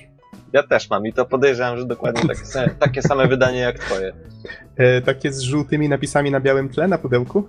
E, tekturowa poluta, trochę grubsze niż standardowe pudełko DVD. No tak, tak, tak, dokładnie, dokładnie. Bardzo, bardzo ładne wydanie. Polecam. Trzymam je na widoku, żeby nigdy o nim nie zapomnieć. Tak, to już będzie symbol chyba. Spokojnie kiedyś ją skończę. A Ale wtedy podcast się... No spoko, spoko jeszcze na Wolfensteina dokończę i wszyscy będą, wiesz, zadowoleni. No, w, moim przypadku skończeniem gier jest tak, że mam naprawdę dużą ilość produkcji, które po prostu zacząłem, ale, ale jeszcze nie skończyłem. Część mam w połowie, część w trzech czwartych, e, jeszcze inne ledwo co musnąłem, więc tak jak No, powiedziałeś, no, część tak wisi pewnie od lat 90. potencjał, e, potencjał recen, e, recenzowy, recenzencki, o, lepiej, jest całkiem spory. Natomiast, e, natomiast wiele innych rzeczy też się pcha. Zobaczymy, jak z tym będzie. E, Póki co, e, Wiedźmin mnie bardzo przekonuje, ale obiecuje pewną poprawę. Ja się boję, że jak nie skończę Wiedźmina i Bloodborne do premiery Batmana, to będzie koniec. Ty wiesz, to też zależy, czy chcesz skończyć Wiedźmina, czy chcesz skończyć Wiedźmina na przynajmniej 90%. Celuję w stówę, ale... To może się dla mnie źle skończyć. E, Ja osobiście nie jestem zdecydowany, żeby przejść na 100%, żeby tam odkryć każdy element, każde jakieś tam poszukiwanie, czy każdy quest poboczny. Znaczy questy tak, ale poszukiwania no nie do końca. Jeśli ominę jakiś przedmiot czy dwa, to, to na pewno się nie, nie będę e, bić w piersi i tak dalej. Natomiast e, Wiedźmin jest to jedna z tych gier, w których świat naprawdę jest pełen różnego rodzaju detali, szczegółów, które naprawdę wyglądają i brzmią tak, jakby były na przykład częścią jakiegoś głównego questa, więc po prostu są bardzo dobrze, dobrze wykonane i to aż szkoda tego nie zwiedzić, szkoda tego nie poznać. Zwłaszcza, że zwłaszcza, że kryją w sobie naprawdę wiele, wiele smaczków, ale myślę, że powinniśmy w tej chwili skończyć nagrywanie, dlatego że już teraz zaczynają nam się chyba drugie wrażenia z Wiedźmina. Też tak sądzę, więc y, ja ze swojej strony dziękuję bardzo Wam i słuchaczom i do usłyszenia następnym razem. Do usłyszenia. w No, dziękujemy za uwagę, trzymajcie się.